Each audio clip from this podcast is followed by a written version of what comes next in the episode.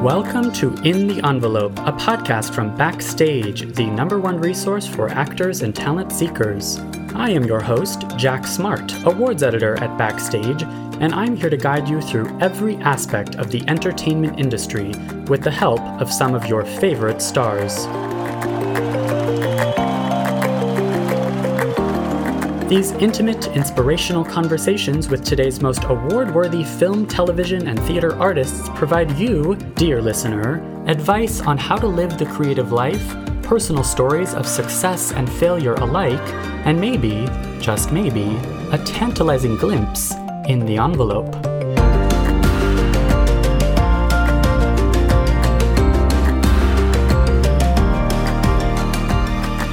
You are the only you on the planet.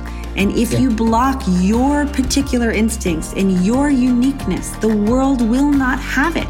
And then it will be lost forever. And that is your responsibility as an artist, I believe, is to keep the channel open.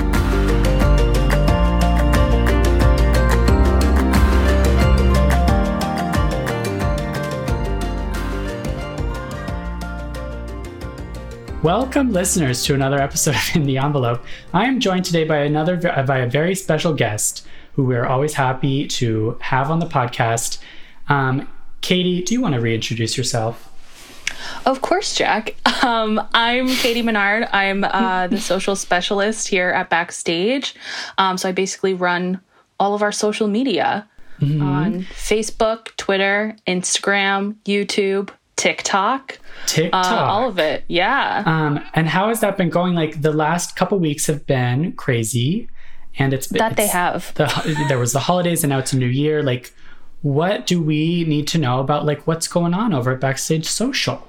Yeah. I mean, despite 2020 being a genuinely horrible year. Yeah. It was a pretty great year for Backstage on social. It was. It was. Um, yeah. You know, we got to launch the slate and mm-hmm. provide mm-hmm. resources for actors and creators in quarantine. And, you know, it's still quarantine and it yeah. will be for a while. So we're still continuing our sort of video and educational offerings and uh, celebrity interviews and everything for that into 2021. Mm-hmm. And we are reformatting it to be a little more in depth and high quality um, moving forward for some long lasting series. So keep an eye out for those mm-hmm. in 2021.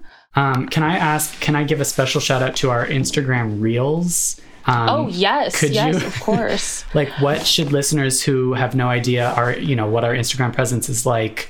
What are our, like what are some of the hit reels that we have? Yeah. Those are so awesome. So, if anyone listening doesn't know what an Instagram reel is because right. it's new, right. um, totally. Instagram basically launched last year um, looping vertical videos. I'm sure you've seen it now because they placed it right in the middle of your navigation bar at the bottom. Yes, so I accidentally click it all the time. Mm-hmm. um, but they're really awesome. They get really great visibility on Instagram mm. and they're promoting them a lot. And we've started using them to kind of reformat a lot of our content that we've had for years in a really awesome video way. Right. Um, so you can get to know and see all of that content really quickly and digest it really easily and mm-hmm. it, they look really great our designer erica um, has spearheaded those Shout designs and i love them yes. yeah one of my favorites she did was we did one about uh, voiceover microphones um, for mm-hmm. folks to use because so many people are getting into voiceover right. during the pandemic since you can do that work remotely. And she animated and illustrated all of those mics, and they looked really, really great. yeah.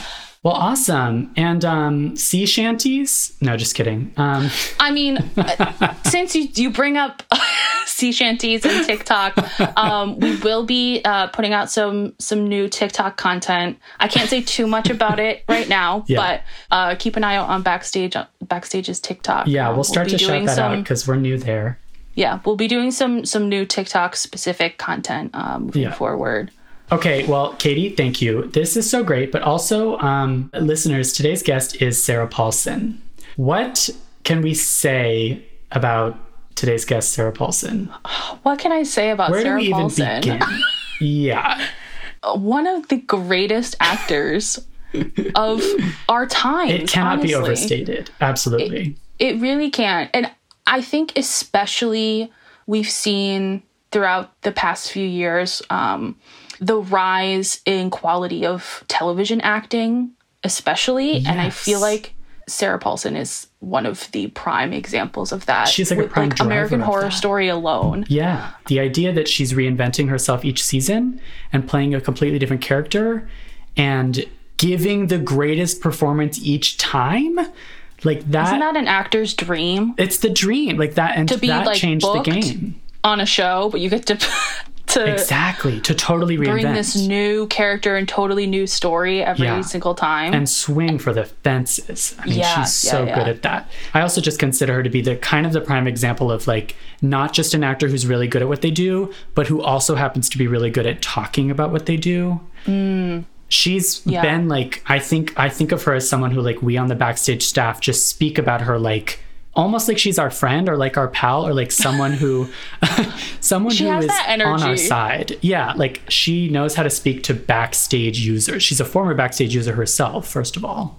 yeah, she's very much like an actor's actor. Yes. If that makes sense. Yes. And I feel like she is someone based on so much that I've read and heard from co-stars of hers that's wonderful to work with. Yeah, yeah, totally. as a fellow actor and like a scene partner and it seems like she bonds so much with people on set totally. and with monkeys on set. Um, I don't know if you saw that video of her with the monkey on Ratched. no, no, I thought um, she that was loved that monkey. That's it's so I highly recommend it. There's a video of her bonding with it on set. Um, she you know, has chemistry every with single everyone. actor in a scene Yeah, gets Exactly. tension. right. That's the thing that she's she really is having a very good year with um, Mm. both Ratched and Run. It's a great it's a great year for Sarah Paulson. Really, this interview is just scratching the surface, but um, yeah, I can't wait for everyone to hear it. Is there? I can't wait to listen to it. yeah, I should have sent you the audio before this. It's okay. No, yeah, we're pumping these episodes out. This is also listeners, as as you can tell, this is a Tuesday episode. We are doing twice a week episodes for the time being. This is quite a busy award season. There are so many contenders, and so I'm so glad we were able to include one of the queens of TV, Sarah Paulson. Thank you, Katie, for joining me. Thank you for having me, Jack, especially on this episode. Yeah, I, I- thought of I'm a you. big Sarah Paulson first fan, thing. so- yeah. I'm very excited. Okay, um, well, let's take a quick break and then get to it. Thank you so much, Katie. Thank you for having me, Jack. This podcast is, of course, brought to you, listeners, by Backstage.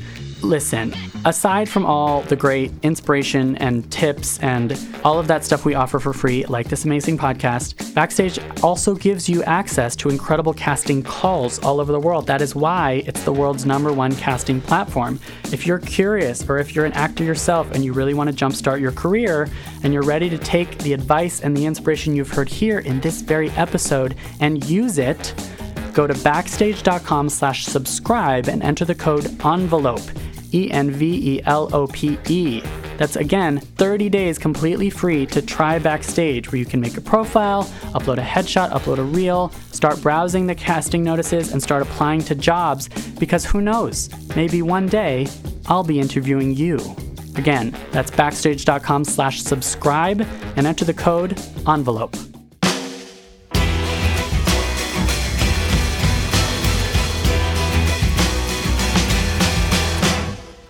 Emmy, Golden Globe, and SAG Award winner Sarah Paulson has been acting professionally since high school, training on New York City stages and launching her prolific TV career with an episode of Law and Order.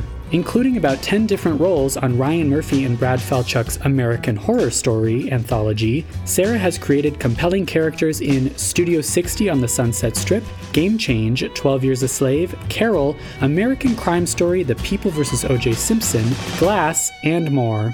She now leads the Netflix drama Ratched as Nurse Mildred Ratched and Hulu's thriller film Run. Here is the masterful Sarah Paulson.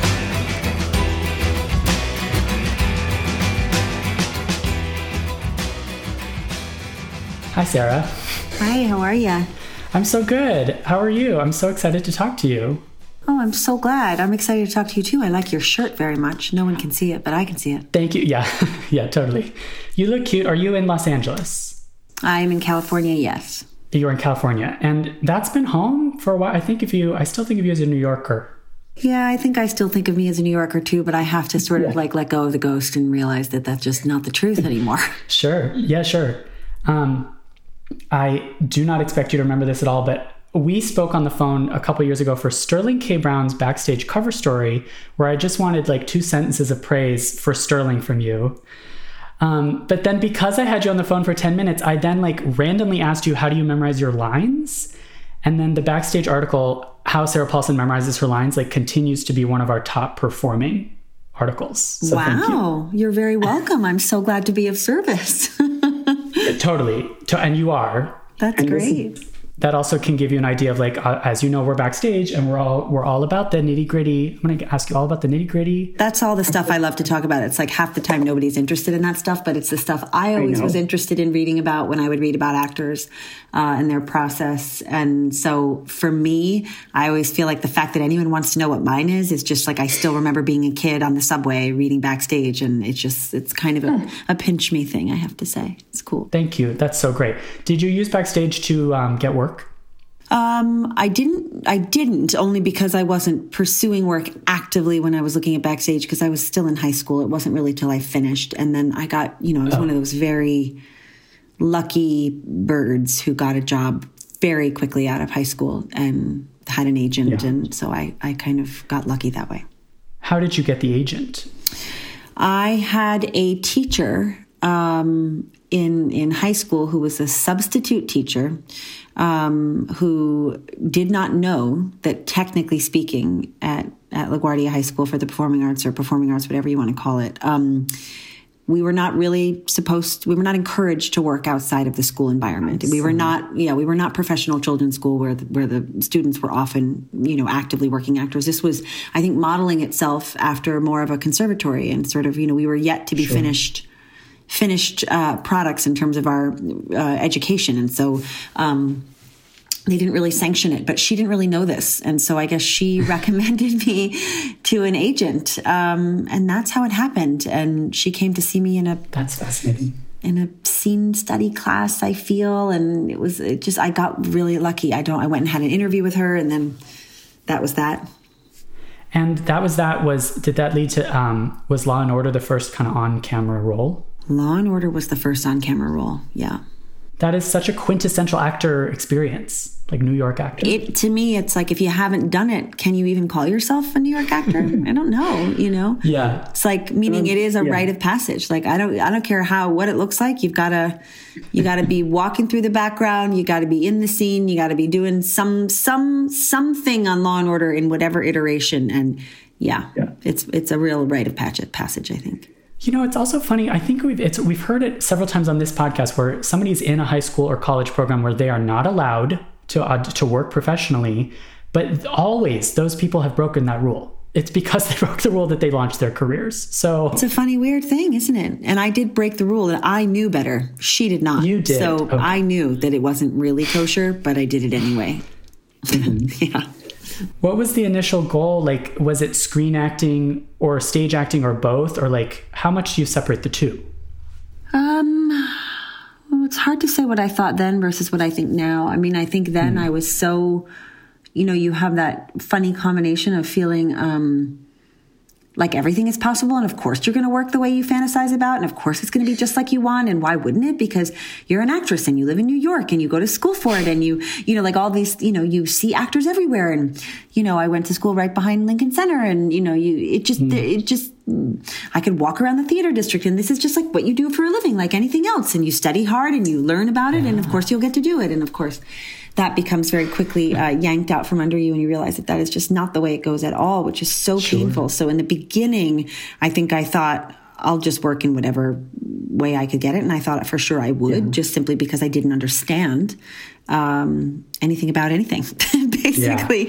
Um, What you need? yeah, and what you need and and also I had yet to really understand that merit that this this industry is often not a meritocracy and how painful that can be and confusing that can be because you know there are still some people from my high school class who I think are more talented than I could ever dream of being who did not have uh, a pathway towards um, a working life, and and Yeah. you know who's to say why in a lot of ways. Um, Totally. So you know, I think for me, I don't.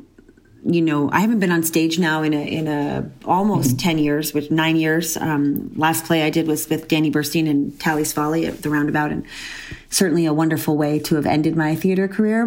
but I don't know. Um, Not meaning- forever. I don't know. I mean, I, I don't know at this point. I don't know how it. I don't know. It's been so long now that I fear I might have like spooked myself in terms Mm-hmm. of you know thinking about what that would look like, even you know daring to to trod the boards again. Sure. But you've also said spooking yourself is kind of the name of the game. Yes, yes, Jack. That is that is correct. And of course, I want to ask you about it. And I can't wait to talk about um, Run and Ratched both because you've certainly worked in horror before, but things have taken a turn this year. but can I ask first, like, what were the what were the earliest original inspirations, which, as I understand it, were never horror? Oh my God, no horror. Horror, horror is something that I um. The irony is just not lost on me. I am scared Yeah. of my own shadow. I don't know how I found myself in the middle of this genre and having some success in it is, is just shocking to me. Um, my parents watched. I had very very young parents who wanted to watch what they wanted to watch, and that meant a lot of Friday the Thirteenth and Nightmare on Elm Street and The Shining and The Exorcist and those things. You know, my sister and I were just like, you know, it was just really terrifying. Um, Yeah. So we were we were introduced to it quite at a, at a very young age, but but the truth of the matter is the horror genre.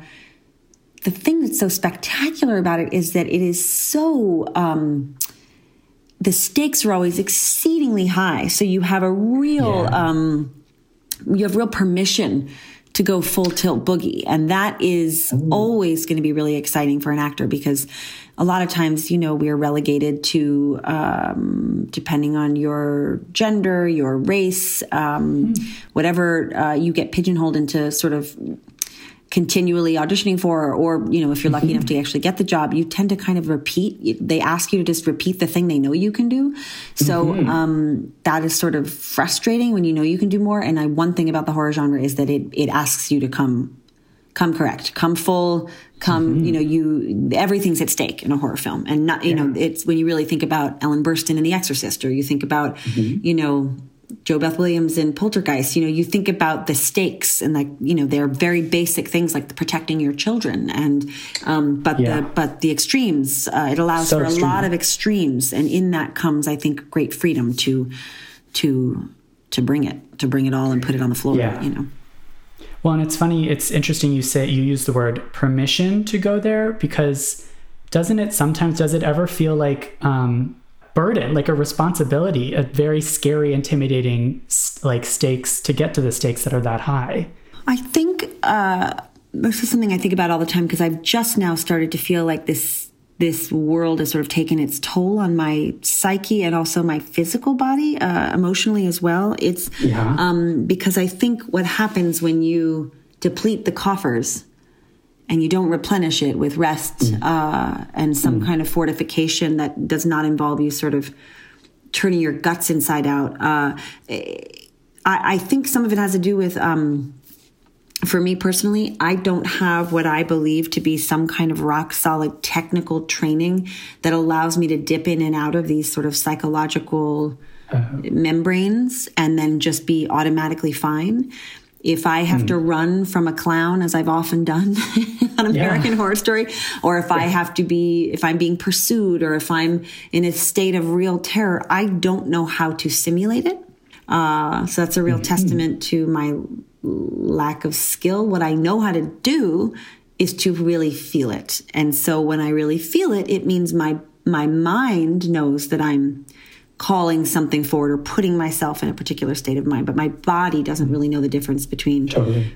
you know, I think they've talked about, and I've talked about before, you know, I think they've measured what happens to your body on an opening night for an actor. And it's like, it's the same adrenaline like being in a car crash. It's that Yeah. intense. And so we put ourselves through all of these things for our work in a way that is, I think there's something in, in the pursuit of offering comfort to people and uh, insight into human behavior and, and to allow people to not feel so alone on the planet. There is nobility in what artists do and actors do to sort of Yeah. put themselves in the line of personal fire in a way.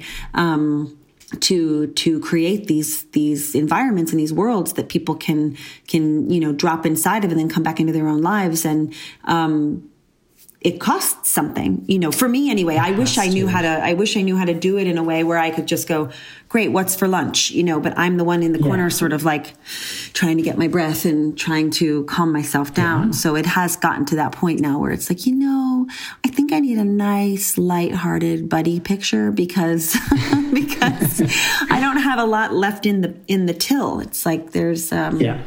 you know, it's been depleted and I need a little bit of a, you know, I need to fill it up with something else so then I can turn my insides out and, and do that. Hello, my dog just came in. Hi. It's the doggy, Hello. the new doggy, newish. Newish, yeah, since the beginning of this pandemic. Hi, Winnie. Do you want to come say hi to Jack? She's like, not really. I'm interested in bacon only. Basically, bacon only. Oh. I don't give her um, bacon. Just don't worry. I'm not encouraging a heart attack in the dog. I don't give her bacon. Oh, bacon. But she would be very interested in bacon if I were willing to give it to her. She doesn't know the word bacon. She doesn't know the word bacon, but she knows the word cat, and she knows the word squirrel, and she knows the word um, Really? dinner and breakfast. But if I say the word cat out loud, she like will run headfirst into the glass door, and it's like you know, then it would only be my fault because I said the word. Oh, she's like a hunter. Yeah, she's Or like a- really she's a terrier of sorts too. So Uh huh. yeah, Oh wow. yeah. Um, can I ask you about 2020 and like, like Happy New Year? Because this is such a, this is such a turning point, and like, I actually think that it goes directly to what you were just saying. Like, it's not off topic to ask how do you replenish yourself? How are you staying inspired? Like, are you, um, what do you mean when you say that your process has changed, has had to change, has had to adapt, and you got to think about a little bit more about your resilience. Yeah, I think when I was younger, I was so desperate to work and I so wanted to have the experience of, of really living my life as an actor. And I, I wanted it so badly, and I was not getting very many opportunities to do anything of, of any real interest for me. Um, it's not that I wasn't able to work, I was lucky enough to work, but it was never sure. anything that was stimulating beyond mm-hmm. you know able to pay my rent which is no small goddamn thing let me tell you right now. Um, so the, i don't mean to disparage that as being enough of a reason to take any job ever. I, I really don't. But it, there was a moment where i felt like is this going to be what it is forever? And would i still want to do it? And the answer was yes. Mm. So i thought well ah. i'm just going to keep going then. Okay. but I think I have that engine in me that was built from a place when I was younger of wanting to prove myself and wanting to have the opportunity and wanting to be ready should I ever be lucky enough to be called on that I think that part of my if if my being is a car that engine is always present. And so mm. it for a long time i think that engine that drive got me through even when i mm. was asked to do things that were kind of taxing and hard and now that same engine and that same drive is there but what i had in terms of my um my desire to prove myself my willingness to push myself at all costs you know that thing when you're young and you feel like to to succeed as an actor is to suffer you know that you're you have my to God. sort of bring your dark oh. night of the soul forward always or you're not an actor and it's like i think i subscribe to some of that belief Yeah. whereas now i recognize the value of a very solid fulfilling fruitful life Mm-hmm. as the thing that can inform your work in a very Yeah. very beautiful way and that the more self-care you provide for yourself whether it's a meditation or a hot bath or looking into your dog's eyes or your parrot's eyes or looking at the night sky or reading a book or listening to a piece of music talking to a friend whatever fills you up the mm-hmm. more you have that sated internally you are then able i think to offer more artistically. And i mm-hmm. think I was sort of running from a different operational system until recently, thinking I had to be sort of uh, a pile of bones and flesh on the road in order to Yeah. to be considered for myself to even think I was doing anything worthwhile. And I don't feel that way anymore. Um, and I don't know which came first, the chicken or the egg. The opportunity that I have Yeah. now that then allowed me to take an exhale and sort of reassess, or if it was in fact that I just burned myself out of the other way of thinking and I can't. It's like the old operating system is no longer working on my new computer. you know what I mean? Totally. And as of recently, and by recently, you do mean kind of in the last year. In the right? last year, yeah. And I'm sure yeah, the pandemic has kind of shown a, a brighter oh, yeah. light on this in terms of where I put my value and my interests, what really matters to me in life. Um, yeah. What you know, there was a there there was there has been a time in my working life where I would never consider saying no to a job ever. Mm-hmm. Even if it meant being away from my family, even if it meant being away from my loved ones, even if it meant being so exhausted that I, you know, because I thought and I still think this to a degree. I am so lucky that I have an opportunity to do it, that I don't yes. want to, and that I can say yes, and that someone's actually asking me to show up. Mm-hmm. Um, that feels mm. really uh, unique and special and rare in any industry, mm-hmm. but in ours particularly, is really hard to make a living as an actor and to feel inspired and to feel like you're really bringing something to the table. Um, that is that is a lucky, rare air to be breathing, and so. Mm you know, I think that's not lost on me. Um, right. But I, I do think that now that I've had this is you know this time that we've all had for the most part up until recently when everything sort of has started to move back forward towards being operational again is the longest mm-hmm. time, downtime I've had in about five or six years, which yeah. is very very very lucky. But it's the first time I had a forced opportunity to go. No, wait a minute why am I doing this? Why am I saying, why do I have to push my, why does it have to be this hard or this much? Or why am I expelling this much energy? Couldn't I, mm-hmm. couldn't I choose the thing? Because, you know, you forget when you're younger that the things you say yes to, you end up spending three to five to six months of your life working on of your life mm-hmm. that you cannot get back these this yeah. is how you choose to spend your time and the people you're working with are the people you choose to spend your time with on the planet yeah. earth for the for yeah. the time that you're allotted. It, that is a that is something to really think about. And I think the pandemic has sort of put that into very sharp focus. That it's almost impossible for me to assess anything I might do uh, without mm-hmm. without seeing it through that lens in a way. You know, totally. That's really it's that's beautifully put. And I think there's also this thing. It's sort of a recurring theme in these podcast interviews where the catch 22 of i guess any life in the arts but maybe especially as an actor is that in those early career days when you're yes first of all saying yes but also partly because you can handle so much extreme emotion and you can enact that cost. The irony is that you also don't have the life experience to be able to go to such extremes. You have that later in life. Mm-hmm. so but later in life is maybe when you're switching up your operating system and not willing to expel as much energy. So true. So like it's interesting. did you ever have that earlier in your career? Like what do you remember about your early career mentality of post Law and Order working in New York days? I, it's funny, it's impossible to think about it without thinking about how I see it from where I sit currently, which is how little I knew, how mm-hmm. little mm-hmm. I knew about acting, how little I still know about acting. But, mm. uh, but I, I just, what I rem- what I remember thinking because I did you know I, as I said I got very lucky I worked you know six months out of school and uh, high school and I did not go to college and um, mm-hmm. I was able to make a living and pay my rent and have insurance and that that was you know sh- shocking and um, peaceful making to know that that could happen yeah. um, but I don't remember having any um, dreams like I want to play Hedda Gabler you know, I had okay. thoughts like, I'd like to be Julia Roberts. Do you know what I mean? Like they were, mm. they were, they were uh, a very, um, in the beginning of my, you know, I'm talking about when I'm like 18 or 19, yeah. uh, which then a career path, a career path, but then it changed yeah. and became like, oh, I'd like to be Jessica Lange because her work mm. just really, there was something so soulful about it that it was impossible for me not to, I found it hypnotizing. Um, and I think I think I think what I what I could say about it, uh, if I can try to be articulate about it, which may not be possible, but is that uh, I knew that I that I didn't know what I was or wasn't as an actor, but I knew when I saw acting that spoke to me that it was important and interesting to me to try to figure out what it is that they were doing. Mm-hmm. So I, yeah. like a student, then mm. but more from the place of can I copy it? Oh. And less from the place of like, can I understand it? That's something that happened later when my mm-hmm. acting, the, the the people I became more interested in were more on the fringes of of um, uh, either notoriety or fame. They weren't they weren't as you know like Kim Stanley, who is my favorite actress of all time, uh, mm-hmm. and very few people really even know who she is. And um, so it was like starting to study those performances and think, what is she doing? Why and how is it? Why is it so effective? And hmm. and that was what I thought about early on. And then now I just simply think. Um, I only think about what is what is truthful.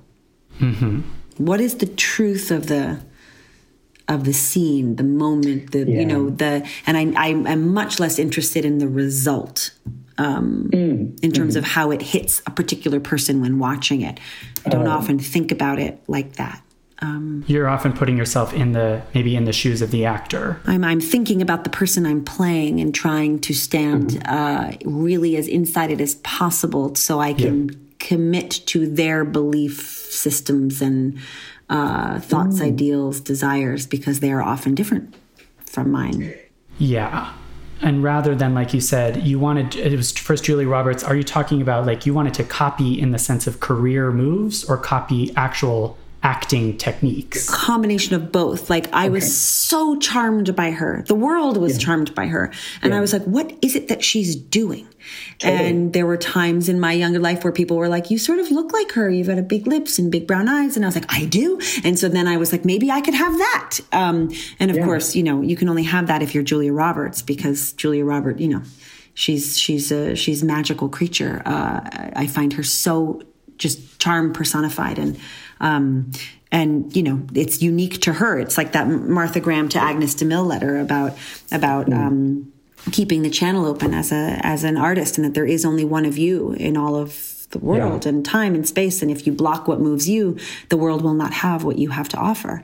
So there was no way I could emulate Julia Roberts. But as a young person, I was like, I could try to smile really big and oh she's easily she she's easily um charming and charmed and she's you know i just thought well uh you know it was me just trying to assess that thing uh, yeah. that like what makes a person successful you yeah. know and i constantly was dyeing my hair and i was constantly you know trying to um you know, I would change my speech patterns to, it was like a psych, it was like a psych, psychopath. Like it was just like I should have been in an institution. It was like me, eh, me having such, uh, no, no purchase on my own identity really is what, when I look back at it, it was me just, you know, searching in the dark kind of blindly for something that I thought would give me the ticket to yeah. opportunity. Because that's what the industry is demanding. The industry wants you to have their ticket ready. Yeah, they want you to fit into a mold of something. Yeah. And yeah. and it's often why actors people are like, "Oh, they always play the same thing." And it's often not the actor's fault. They have to oh, work and they want to continue to work and they're going to show up where they're asked to show up. And very often do you have the power or the control to sort of this mm-hmm. is actually something Cate Blanchett, uh, we were having a conversation the other day uh, as it pertained to Mrs. America. And Mm-hmm. She was talking about how, you know, I think people think that there's some crystal ball that you have and you can look and make these, ch- these choices career wise that are some kind of predestined, predetermined greatness choices that, that have so little to do with what's actually happening, like the happenstance of it all and the luck of it all. And, um, you know, just, it, it, it so often has very little to do with your own personal, um, car driving it in a direction. It sort of just takes, it just mm-hmm. goes somewhere. And hopefully, you know, it's like, it's not really in your hands so much. Um, mm. And, you know, how often have we all been in a situation where we have had an acting job that we loved and on paper seemed like would absolutely be an assured success. And then something about it, the alchemy of it, it just doesn't work, you know, and then other times yeah. the things that you thought nobody would care about or see become, you know, huge mm, hits, huge hits and That's things, and you can't like, figure out why. And it's like, yeah, sometimes it does work, and then it gets canceled. You've been in so many, you've been in a lot of TV shows that have aired four or five episodes. That's correct, Jack. Thank you for bringing it. I mean, we like talking about the. I'm going to ask you about your worst audition horror story. We're going to go there. No, I want you to go there. I'm looking forward to it.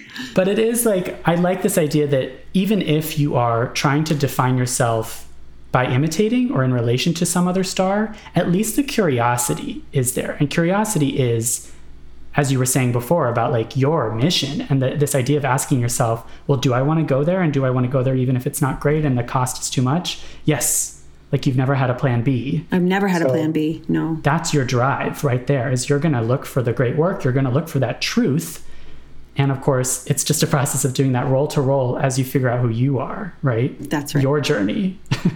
That's right. It gets, there are a lot of people who subscribe to different thought processes, processes, whatever it is regarding acting and acting technique and how much of yourself you bring to the to the character and how much you leave mm-hmm. the char- yourself, you know, on the side of the road and and everybody has their own process, but I, I personally uh, do believe that it's important for me to bring me to it, and I don't mean just to be clear, I don't mean my speech patterns, my way of uh, my political worldview, my, uh, but I mean my heart and my mind and my full self, so that I am open to whatever is going to come through me, hopefully. And I don't mean that in a sort of like hokey wokey way. I just mean, you know, sometimes it's the most impossible thing to talk about acting because who knows yeah. how and why it works when it works. I don't know. Okay. You know, Jason Robards would often talk about sometimes the muse appears and sometimes it doesn't. And you can be on a stage in front of a thousand people and no one's showing up that night. Your muse is just asleep on a park bench and is not interested in you that evening. And you know, sometimes you don't you don't have the best show. And you know, we're not robots. It's there's there's a kind of thing that I think it's expected of actors that you can just push a button and cry, and push a button and scream, push a button and laugh, and put you know it doesn't work like that. Um, at least not for me. Um, right. So I do think it's helpful for me to not excise myself from the story entirely in terms yeah. of like you know, to, to repeat the Martha Graham thing, like my take on the character is going to be different than your take on the character. And the only way and the only reason it becomes something worth discussing is your actual take on it, is what's going to make it what it is. You specifically, mm-hmm. Jack, mm-hmm. and me specifically, Sarah, and Kate, Kate specifically, Kate, and, you know, any actor, fill in the blank. You know, it is your particular intangible, ephemeral, impossible mm-hmm. to, to, to, to really put words to as, as, as evidenced by how clearly I'm talking about it. But it is oh, this magical thing that like, yeah. you know, it's almost like I think of myself as a sieve that yeah. you, you pour the roll through you, but it still has to go yeah. through you. It has to go through you oh, in order to, I don't know, for me. I, I like that visual because it's actually um because some people say it's like a vessel, like you're the vessel, but you're saying the vessel has holes in it and has to go through. I through, think it has to go through me and then it goes I into like that. something that's catching it underneath, which will maybe Beautiful. be molded and therefore formed into the character. But it has to go through you to yeah. to be for, in order for it to be something unique to you. I, I don't know. I, I and it speaks to what you were saying about this is why you don't have a process. There's no there's no um one sieve fits all approach no. for every role. Mm-mm, not for me. And it's terrifying. Everything you just described is freaking me out. yeah, it's freaky, dude. So that's why it's like, and so, okay, so going back to this idea of horror, which of course has been a commonality, and I would say American Horror Story is kind of, in my mind, always going to be the defining thing about your career because you've played so many different characters in it that I think audiences know to expect never the same thing. They, they don't have expectations about you, I think. So, going off of that and into these years where you're in these leading horror roles, what is the difference? I mean, first of all, what is the difference with leading? But then, is there, like, how do you get to this uh, extreme emotional high stakes thing? Um, I wish I knew how to answer the question about the high stakes thing and how do I do that. Um, mm-hmm. I am a person who totally relies on text and i guess that's yes. from my theater you know beginnings uh, that text is king queen whatever you want to call it um, and most of your information will be in it um, mm-hmm. And it does you no good to decide it's not. You got to find out that it is. And when you find out that it is, and you, and you, I think then you just, your imagination, that's when your imagination comes in and it becomes the most powerful tool you have is your imagination. Once you have the text and the context and you know exactly what's at stake and you know, and so, in the horror genre and playing a leading role in a horror genre, whether it's Ratched or Run, you know, these are people in extreme situations. But if I take the text and extrapolate all I can from, mm-hmm. from them, then I have everything I need to know about what's at stake. And in both of these particular pieces, uh, everything mm-hmm. is at stake. Uh, in Ratched, mm-hmm. the the um, safety and security uh, and health, mental health of her brother, her most important person in her life, and mm-hmm. in Run, uh, her daughter, um, you know, and her connection mm-hmm. to her child. So, you know, these are nothing could be more Shakespearean and fundamental uh, ah, cool. than family, the fracture and the dissolution of a family unit, and and and what that does to people. And uh, I mean, Medea comes to mind. You know, these these wonderful sort of um, epic stories that go back so so many years that that you know are the primary uh, the the primary sources of great drama have to do with mm-hmm. you know even something like Game of Thrones. It's a story about mm-hmm. family ultimately and betrayal of yeah. family, you know, yes. and yeah. Dynasty is the same way. It's it's just it's mm. the you know the great stories that hook us in tend to be sure things like that. Yeah and the, yeah, that's sort of it's so interesting for both Run and Ratched It's your main driving force is in relation to another person, which like so all of that what you just described is more of the prep work of the text is king. What then happens when you're on set? Like what tends to happen with how important is listening? How does chemistry work? You know, I think if I think, and this could be totally incendiary, but I think a good actor can have chemistry with a wall. That's what I really believe. Mm-hmm. I really do believe it. And yes, mm-hmm. some things are the alchemy of things that are, some things go, you know, but like me and me and Sterling K. Brown, like I would argue anyone not to have uh, chemistry with Sterling K. Brown. I don't have to do anything. The only thing I had to do is be available and open to that face, that soul, that being, and there be no way a person could not be moved in any direction about it. That's sort of what chemistry is to me: is are you moved by a person? And I don't just mean emotionally; I mean in every way tectonic mm-hmm. plate shifting inside, whether it's yeah. emotional, sexual, um, psychological, yeah. intellectual. Are you being stirred by something? And if you're really listening and really present, odds are that's going to happen. Mm. But it does require you to listen. Yeah. It's another sieve, maybe. Another sieve. Yeah. It's got to pass through the the listening sieve, the present sieve, you know. Because I think when you're really focused on the result of the scene, you're more thinking about yourself and then you're not engaged with the other person. And the more you can engage with the person you're having your scene with, I think the more you forget about what the result, the hoped for result is, and the sure. more you're just living it. And when you're living it, you're relaxed, you're breathing. You know, I've been working with a movement teacher recently because I'm I'm in the process of playing Linda Tripp, and it's the hardest thing I've mm-hmm. ever done. And and I've never worked I've never worked with a movement coach before. And okay. and it was just a phenomenally amazing wild experience. Her name is Julia Crockett. She's a spectacular person but very good at this work. And she sometimes will be watching me in a scene and I'll get a text from her and she's watching the monitor and she'll say are you breathing? And I'm like oh breathing what is breathing? Like and i realized i had done the whole scene sort of on one breath and holding my breath. And mm-hmm. and i just thought oh that's my control. That's my desire to have it go well. That's my standing wow. in an audition room waiting to hope and pray and god please let them i need this job. Oh god i need this job. That attachment to that desperate need to have this finally work means I'm holding my paper. My sides are being held really tightly. I'm, my feet are digging into the floor and I'm working so hard to be good that I'm probably yeah. not very good.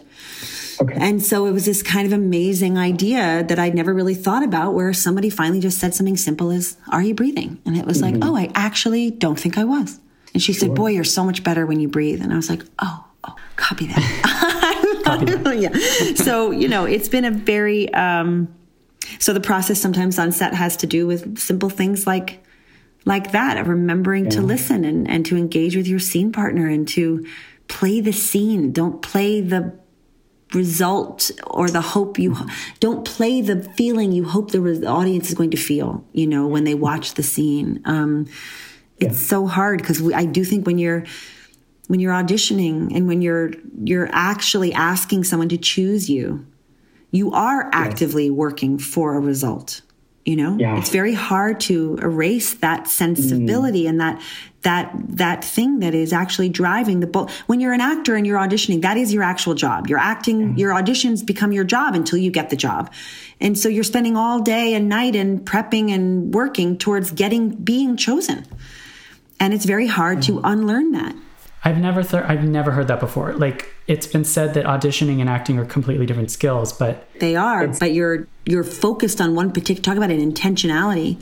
Your intention is to get the job. Your intention has to be results oriented. Your intention is result oriented because you yeah. need it, you want it, and so even whereas oriented. yes and connected to the result of what it will mean. If you get this job will it mean you'll get another job? Will it mean you'll get this? You'll have this opportunity. You'll pay your rent. You'll get your health insurance. There's so many things tied up with it. It's very hard to unburden yourself with that. And then when you're on the set to go how do i just do this without thinking about trying to be good? Or Yeah. you know it's or trying to get them to hire me or trying to get you know when that is ultimately you walk out of an audition room and nine times out of ten if you're honest with yourself what you've been trying to do is get the job you weren't actually trying to play the scene The scene, Yeah. totally. you know The desperation is gonna be. It's just gonna be there because that's.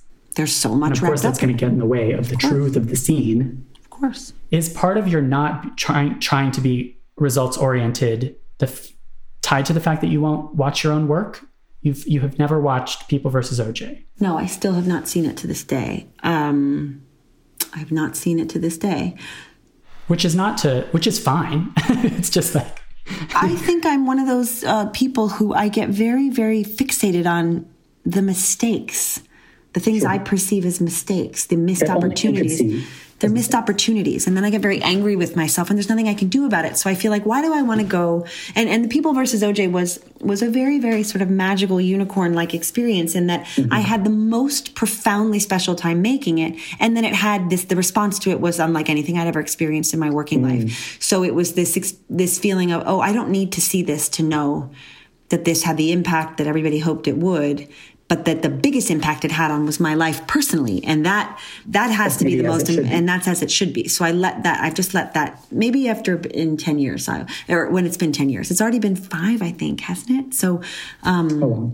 Something like that but i did i have seen every episode of Ratched because i was an ep and i felt Exactly. a responsibility to do that i've been watching all the dailies for for this iteration of crime story the linda tripp Okay. um, because I'm also an EP. So that, you know, I feel I have these responsibilities that go beyond my personal performance and that uh, what I can be have more clarity on is the story when I watch the dailies and I see what's landing and what isn't. And I find that helpful um, producerially. Um, But it's definitely challenging. but also, the other part that's hard about it is that I might see something that I am surprised and I like. And it's And the take I think it's yes, and it's the take I think was the best that may differ from the take the director starred as their favorite. And so I don't have that much power to say to them, I really prefer that I know Ryan likes take six, six, but I think take four was better. And it's like, well, I can't argue with Ryan. He certainly has um, earned his right to have his opinion be the final say. But, you know, it is that kind of uh, interesting thing about. Uh, everybody has a different point of view and different taste and different opinion about what what strikes them as because i'm of course watching it through the lens of what i believe is most true about linda that doesn't mean that somebody else won't like the take because they liked their version what they how they Yeah. perceive linda and so and i may think oh well take four was more representative of what i feel is important about this story for her and someone else may not have that opinion so it's like that that's got its own other thing but i have been watching my work in that way but in a like for example i have not watched Ratched on netflix when it came on but i watched Right. all the dailies and then i watched a cut of each episode and gave my notes and then i've not seen it since so Okay. So i've been more in the like how the sausage is made component of watching my Yeah. work but not watching the finished product Right, and it is because it's also it must be tricky to have that kind of um, I'm making a hats motion because it's actor hat and then produ- producer hat, where you have to then achieve distance from can I look at this as a as a performer? But is it then because Ratched will have a season two, so this is a long form TV show. Are there elements from the um, the surprises that you're finding as a producer of like, oh, I like that take? Does that then maybe inform the character? Does anything in the producer hat inform the actor hat?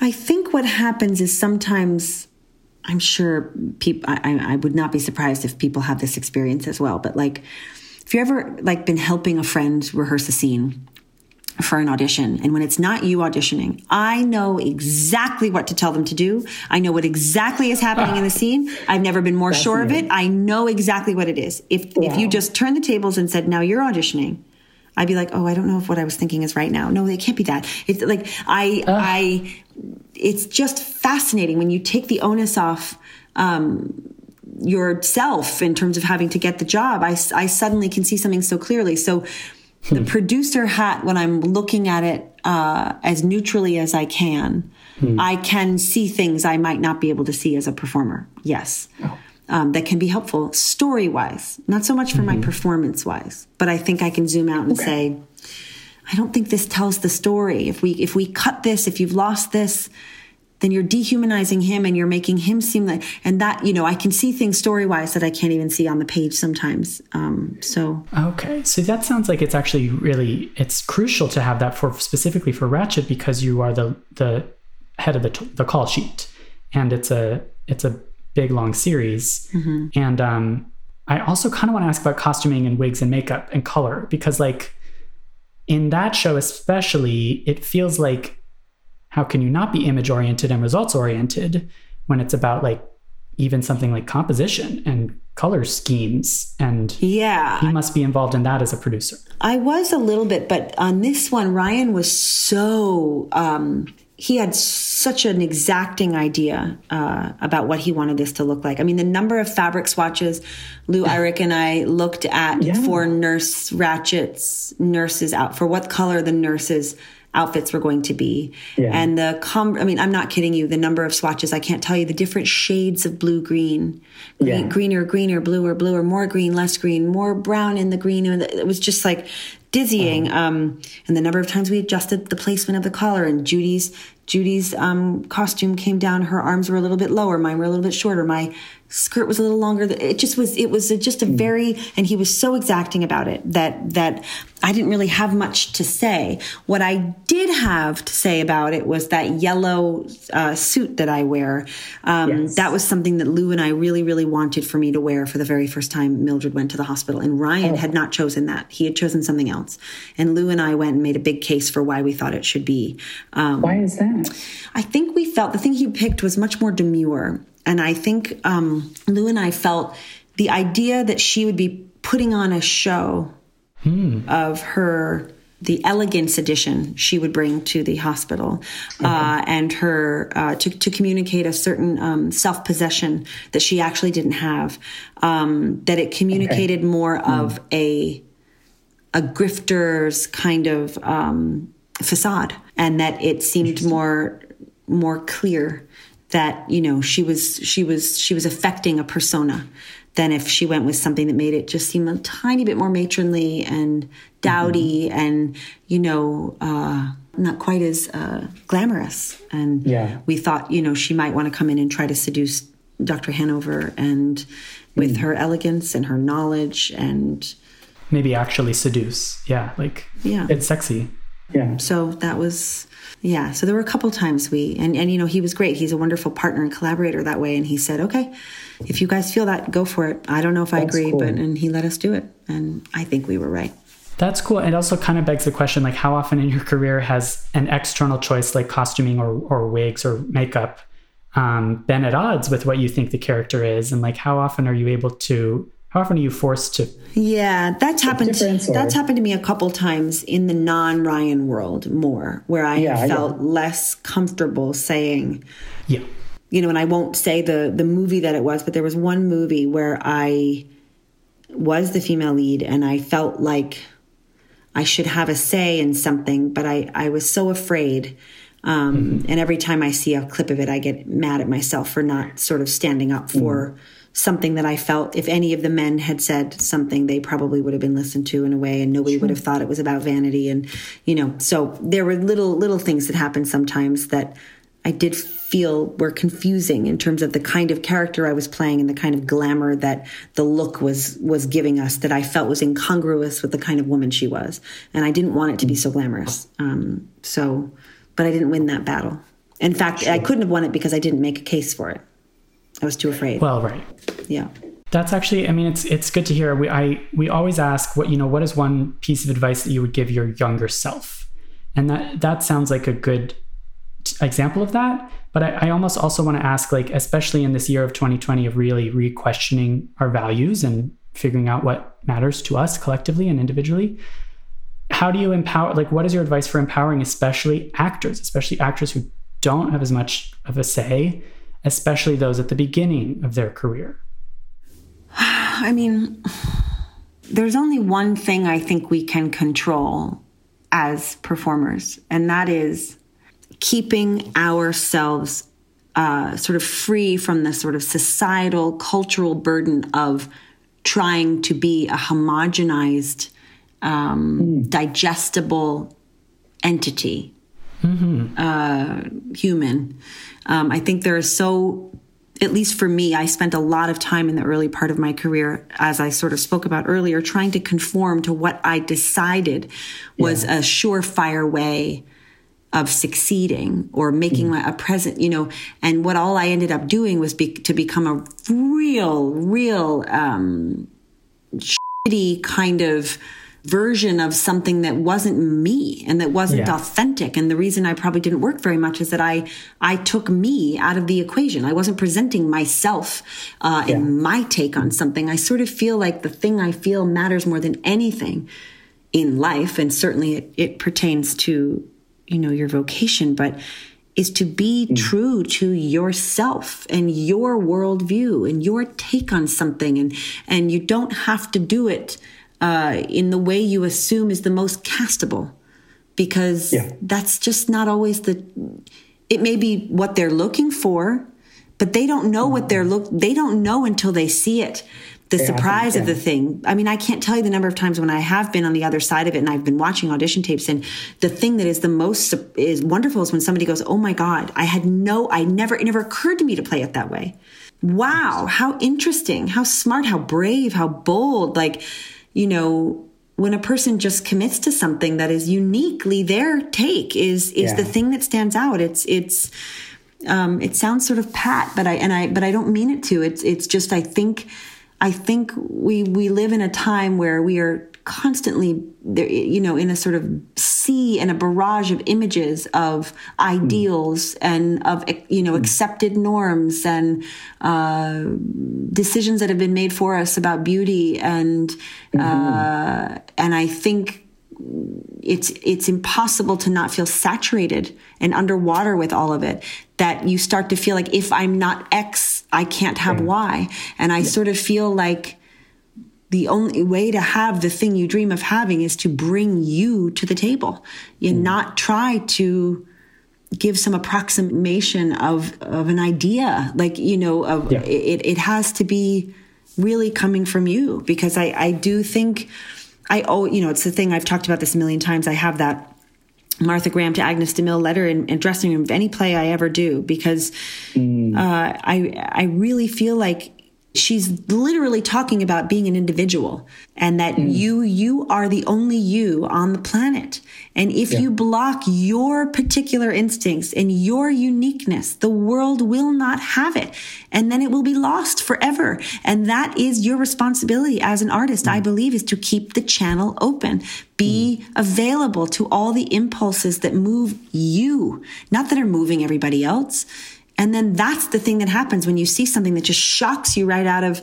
is mm-hmm. is you're seeing somebody being so authentic and so uniquely themselves that you can't look away. And that's you know that's what i would say i guess. That's beautifully put. Absolutely. There's also it's so, it's so fascinating to think i think maybe it's only actors who have to think about the idea of the mainstream mainstream culture. So of course you're going to want to uh, be in that yeah. And it's sort of designed in a way that discourages the individuality because individuality is often way outside the mainstream. But I do, I am optimistic. I think that with the way storytelling is kind of changing in the industry, that the mainstream is is bigger than it used to be. There's more platforms and more I think stories. So. And, I do think so. Yeah. You look at things like I May Destroy You, and you think, I don't know if that would have yes. been made if that would have been made a couple oh years oh ago. You're like the fifth podcast guest in a row to bring up I May Destroy You. Oh, I mean, it just it's, yeah. it's the but but this is my point. The reason it hits every single person that you've been talking to in that way yeah. is because it's it was startlingly original and you yeah. hadn't seen anything like it and it wasn't some cookie cutter version. Totally. It's a show about sexual assault for God's sake, eh, done in this way that is irreverent, funny, uh, heartbreaking, true, I mean, it just, I, I, I mean, I, I, can't, I could talk about it for a hundred hours. It, it, but, but, but totally. that, that woman created something that we haven't seen before. by bringing herself and her point of view to i mean it's a perfect example of what i'm talking about and so Absolutely. so yes is the fact that that made it to our televisions and the people all over the world have seen it is a, is definitely a testament that we are moving in the right, Right. direction you know Right. And the reason it hit was because she was not trying to create something that is imitating or or guess what the industry and what the audiences want. Neither the industries nor the audiences knew. no they, nobody could have predicted that this would have been you know th- this is the thing like people will surprise you in terms of what moves them. That's- you can't always like you know the people you know a lot of movies get made or not made depending on a poll or a test and you know or people will screen movies. And the number of movies i've been in that have tested through the roof that have made no money or have been bombs it's just i can't tell you. So like these things don't work. Sometimes they can give you an idea about something but in the main you're collecting a bunch of data you know hmm. but we are not you know data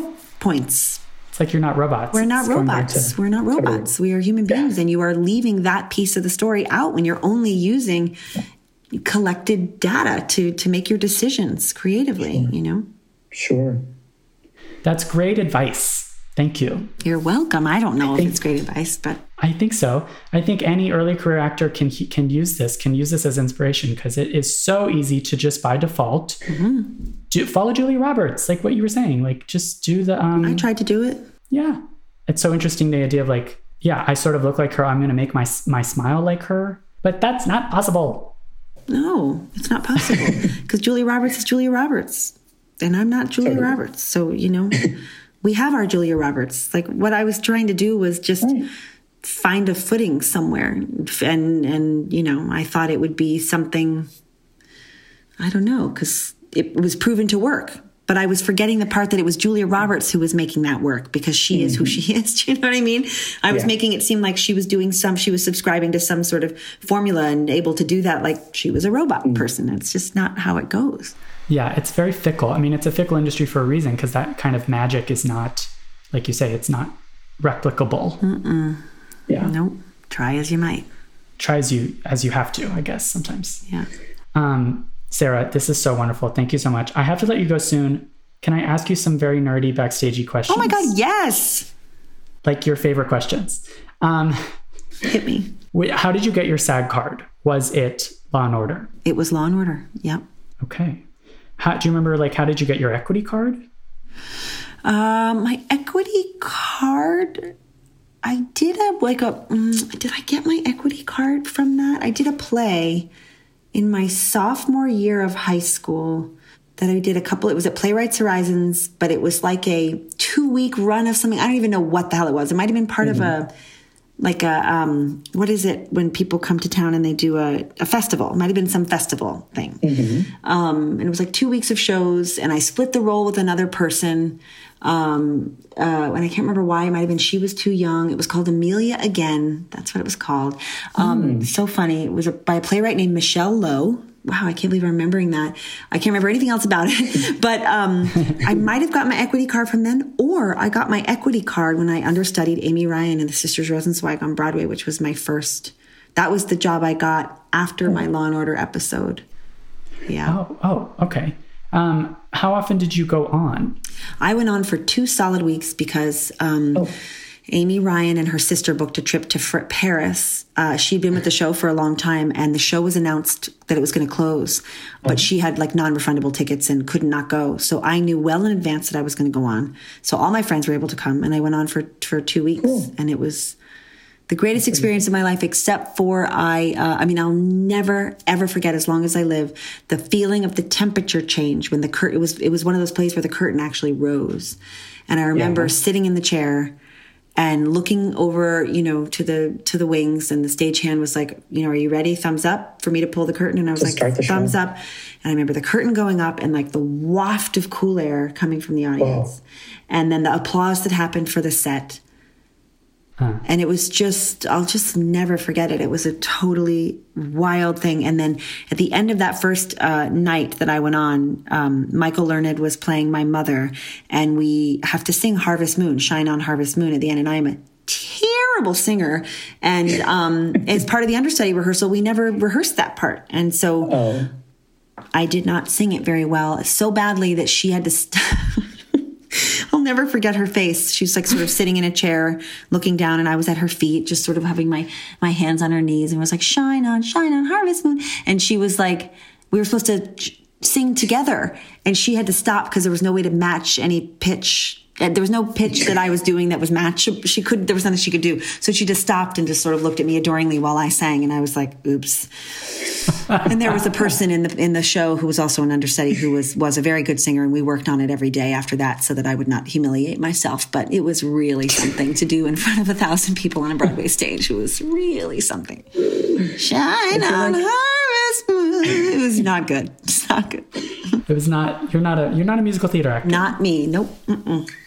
I feel like after all this talk of you being like, I, I need to refill and I'm traumatized and I I'm asking you to like relive traumas. No, you're not. But um it's what we want on this podcast. What is your worst audition horror story? Do you have one that comes to mind?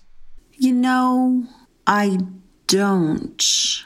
I don't. I have a, a, a, an audition that ended well. That was a, seemed like it was going to be a horror story, but is in fact, I think the the thing I think about a lot because I think about and this is something that I thought about when I was younger too, a younger actress, that the only thing that separates you from a job and not getting the job is the right pair of eyes, meaning the person watching. Mm. And my mm. example for this is Ed Sherin, who was the executive producer of Law and Order. Uh, I had auditioned for Lynn Kressel a bunch. She was sort of the main gal at that time in New York who did, you know, a bunch of things. Um, and I'd been in for her a lot, and I'd gone in for this episode of Law and Order, and I got called back to a producer session. Her her her her um, offices were in Midtown somewhere, I believe, but the audition was all the way down at the pier. I believe I had to go down someplace um, mm. for Ed Sherin and the director, and I got called back. I went down there to audition. I waited and waited and waited to go in. I finally went in. I did my audition, and it was a scene where I was supposed to cry a lot. I was supposed to be upset, terribly, mm. terribly, unshakably upset. So, and I could, didn't cry a tear, didn't shed a tear, nothing happened, dry as a bone. Yeah. And Ed Sherin, I, so I finished the scene and I just sort of like had my paper in my hand and I kind of looked up and I'm all of 19. Oh my God. Yeah. I look up and he's, I'll just never forget, he was sitting directly across from me and he said, he took a pause and he said, I think you're feeling something right now that if you take a minute, you could probably really use. And I said, um, What do you mean? He said, Are you feeling embarrassed? And I said, Oh God. And I said, Yes. And my voice, my voice, my voice started to shake. And he said, Do the scene right now. And I started to cry and I did the scene and I got the Ugh. and I got the job.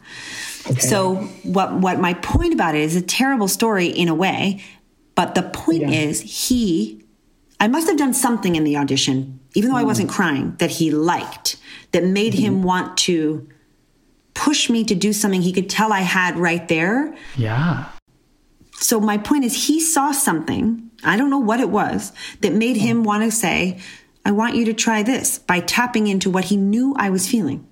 Yeah. And so and it made all the and you know, so so there of course sort of comes full circle to the thing we were talking about in the beginning about how I believe bringing myself forward and by by saying that I don't mean bringing my own personal trauma when I have to play a traumatized person. I'm not th- right. talking about that. I'm talking about right. bringing me, my heart, my experiences forward and allow it mm. to be present rather than pretending I don't exist and that just the character exists. Um, yeah. And totally. so he just saw something and you know mm. called me on it and there I mean that was the first job I ever had and it was the beginning of everything for me. And it was really his, I mean, he, yeah. I ran into him at a, at a, um, at a directors guild event two or three years ago, maybe. And I thanked him. I got to thank him in person for, for doing that. It sort of, it think makes me think like it gives new meaning to the phrase use it. Yeah. People sometimes say in the audition room, use it. But in that, it's like, well, he had to ask me to use it. It took somebody yeah. knowing yeah. that it was percolating there and seeing it and then saying, use it to me to 19 year old you who had never been on camera. Who had never been on camera, exactly. Yeah. So he kind of he saw that. He saw something, and I still to this day don't know what it was. Wow. Yeah. That's very cool. It's a traumatized, a traumatizing audition that then flips into something twist, something more hopeful. Yeah. Oh my gosh. Okay. Thank you so much. Do you have any last parting words of wisdom? Any anything you would like our listeners, backstage users, to um to know? Hmm. You've given us so much. Thank you. I don't know. I just I love that backstage is such a resource and I just love that it I remember be I remember feeling like an actor when I had the paper in my hand Yeah. because it was like this this means I'm really doing it. And, you know, hmm. there's something very powerful about knowing that you and I are having this conversation and that someone like me out there in the dark hmm. might be listening to this and it might, you know, either comfort them or give them a tiny bit of hope. And um, that is a pretty powerful thing to to consider. It is. Wow. Yeah. Yeah. It is. Thank you so much. Thank you, Jack. I really appreciate it.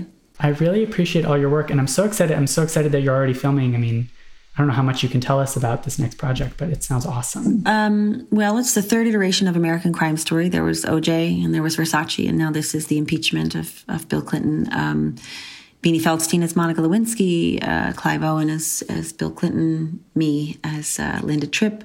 Um, it's just, as I said, the hardest thing I've ever done. Um, Wow. and yeah, uh, it's hard. It's really challenging. Um, she's a very interesting character, and it's it's not been um, it's not been uh, uncomplicated to try to figure out how to get inside it. But Sure. but again, this is why you do it. And um, the great news is, I think I'm playing a person who won't shed a tear the entire season, which might be.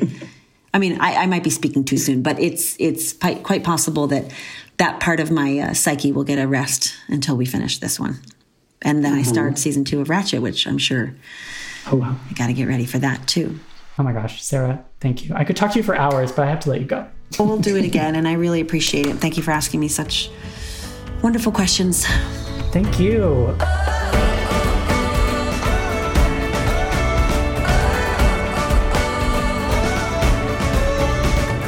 And now it's time to hear from Christine McKenna Tirella, our backstage casting insider. I will let her take it away.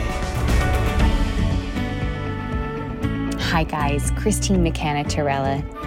This was a moving interview for me this week, and not just because I too was that 20 something reading backstage on the subway and, and sharing that memory with Sarah Paulson is kind of thrilling to me. But, you know, working at backstage is also a pinch me moment. And I'm always honored to hear how actors started their careers with backstage and feel such a warmth and reverence like I do about what we do here.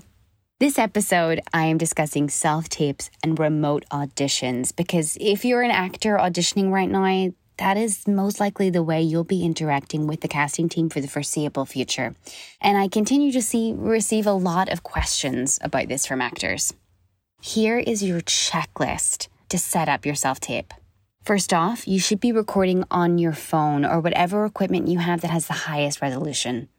It should be a tight to medium shot with a clean background so there are no distractions. Goes without saying that we need high quality audio, so the least amount of background noise is possible and not recorded in a live room with an echo. And good lighting. We have to see the work that you're doing. Do yourself a favor and get a good reader. It's difficult to pay attention to your work if your reader is flat. Get the tape in in a timely fashion. Don't throw it into casting last minute, right? The sooner I get the work, the more likely I am to have time to review it and possibly give notes and get you on tape for a second time, right? And that's what you want. You want to continue auditioning for the role that you want. Record all the sides in the packet, including the callback material, and send it all in at one time so the team has it at hand to be able to share with the rest of the creative team and I will know that you've had time to prepare and work on this material, right? So I'm going to expect that what you're sending me is your best takes. And that's why you should take extra care with self tapes that you send in. And it's also, you know, I've been saying this for almost a year now. There are challenges in this time, but being able to control your product a little bit more, being able to control the auditions that you send out via self tape, that's very powerful for an actor. And so, really take advantage of that while you can. Head over to Backstage's YouTube channel where the Casting Insider series with Daryl Eisenberg, casting director in New York, there's a series of insights and really great advice on self tapes. Next episode, I will be chatting about remote auditioning and how to set yourself up for success. On to casting highlights for this week, and today I'm focusing on reality and real people casting that we have on this site. There's a casting for mother child pairs for a new episode of Face Your Mother on The Late Late Show with James Corden, in which real mothers and their son or daughters that are 18 plus share secrets of unknown facts to each other. And James Corden is the host. It's a super fun segment if you haven't seen it before. Details on the site. And there is a nationwide casting for a lucrative content shoot seeking people with real gardening experience from beginner to advanced. You just have to have a green thumb and be passionate about gardening. It is for a branded content shoot for Miracle-Gro Gardening. That's nationwide. Details on the site. Take a look. That's all from me. Break a leg in your upcoming auditions and have a beautiful week.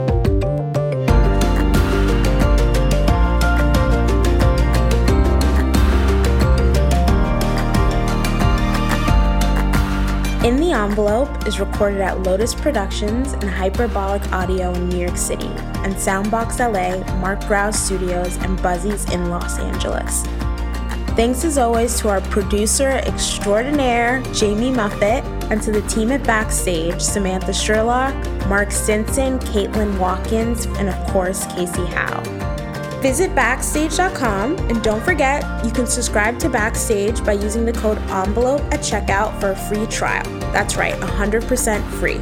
For more exclusive content, join us on Facebook and Twitter at In the Envelope and subscribe, share, and leave a comment. Would you like us to interview next? Thanks for tuning in. We'll see you next time for another glimpse in the envelope.